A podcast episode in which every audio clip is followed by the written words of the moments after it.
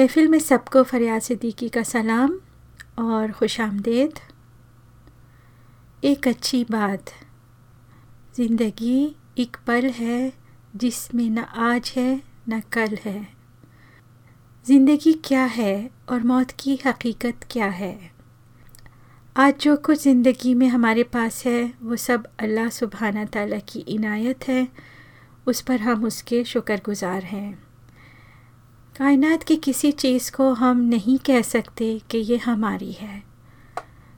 ये सुबह का उजाला, सुहानी शाम का मंज़र, तारों से चमकती रात, ये सूरज की रोशनी, चाँद की ठंडी चांदनी, ये हमारा घर, धन दौलत, ये सांस लेती हमारी ज़िंदगी, कुछ भी।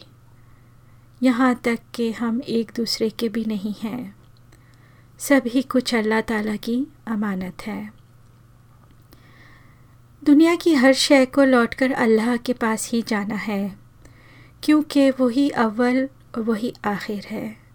हम सब की ज़िंदगी में पै दर पे बेशुमार आजमाइशें आती हैं। एक आजमाइश ख़त्म होती नहीं कि दूसरी हमें आन पकड़ती है। यूँ लगता है ज़िंदगी सिलसिलावार आजमाइशों का नाम है। इसकी वजह यह है कि अल्लाह हमारे किरदार को खूबसूरत बनाने से दिलचस्पी रखते हैं। किरदार की अच्छी निशोनुमा तब होती है जब हम न सिर्फ़ अपनी बल्कि दूसरों की आजमाइशों को हल करने में उनकी मदद करते हैं। जो हम अपनी ज़िंदगी की मुश्किलात में घिरे रहने के बावजूद खुश रहना सीख जाते हैं।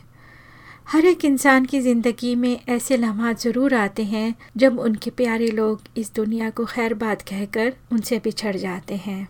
इस जुताई का दुख अल्फाज में बयान नहीं किया जा सकता। मौत भी कम खूबसूरत तो ना होगी। जो भी इससे मिलता है, दुनिया छोड़ देता है। अगर आपको मालूम हो जाए कि आपका आखिरी वक्त करीब आन पहुँचा है, तब आप क्या करेंगे? आप किसी को बुला भेजेंगे या किसी को टेलीफोन करेंगे? अब सवाल ये उठता है कि क्यों और अब तक आपने इन आखिरी लम्हात का इंतज़ार क्यों किया? ये एक मज़ाक नहीं, बल्कि एक ठोस हकीकत है। हम क्यों आखिरी लम्हात का इंतज़ार करते हैं किसी को माफ़ करने या माफ़ी मांग लेने के लिए? क्यों हम ज़िंदगी में ही खुशी के साथ एक दूसरे को माफ़ नहीं कर सकते? इसका सीधा सा जवाब ये है कि हम ज़िंदगी की अहमियत को सिरे से नज़रअंदाज कर देते हैं। नहीं सोचते कि हम में से हर एक को एक दिन यहाँ से उठकर चले जाना है। हमारे नज़दीक ज़िंदगी खुशी और कामरानी और मौत दुख के साथ नाकामी की अलामत है। हम में से कोई भी नाकामी को गले लगाना नहीं चाहता, जबकि मौत और कुछ नहीं इस दुनिया से अगले जहान तक का सफ़र है। हमारी मौत नहीं होती, बस रूह हमारा जिस्म छोड़ देती है और एक दूसरे सफ़र पर रवाना हो जाती है।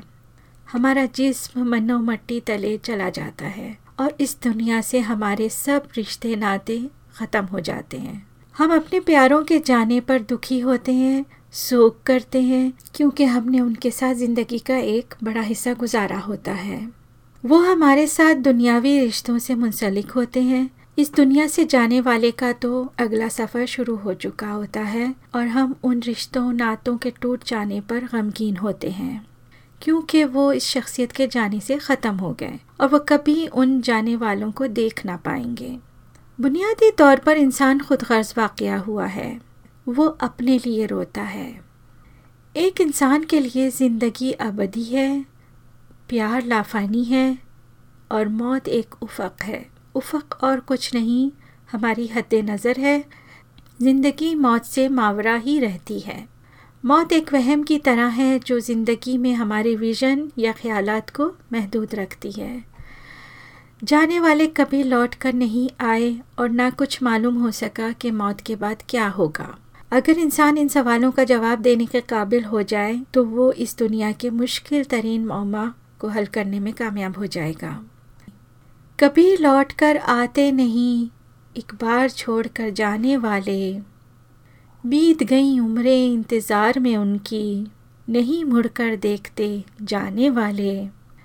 सांस ब सांस, कदम ब कदम, यादें हैं साथ अब उनकी।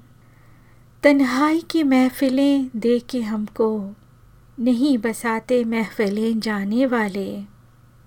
हिजर व फिराक का लिबादा होड़े आहिस्ता आहिस्ता, चुपके चुपके। तन्हाई का दामन पकड़े, दिखाई नहीं देते दिल से जाने वाले।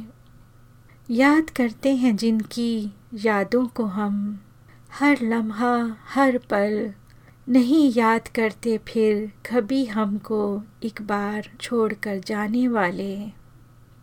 छोड़ कर हमको रोते, तड़पते सिसकते बिलकते, पलट कर दिलासे फिर नहीं देते, एक बार छोड़कर जाने वाले। आतिका चौधरी की इस खूबसूरत नज़म के साथ ही इजाज़त चाहती हूँ। दूसरे हिस्से के साथ जल्द हाजिर होंगी। अपनी दुआओं में याद रखिएगा। अल्लाह हाफिज़।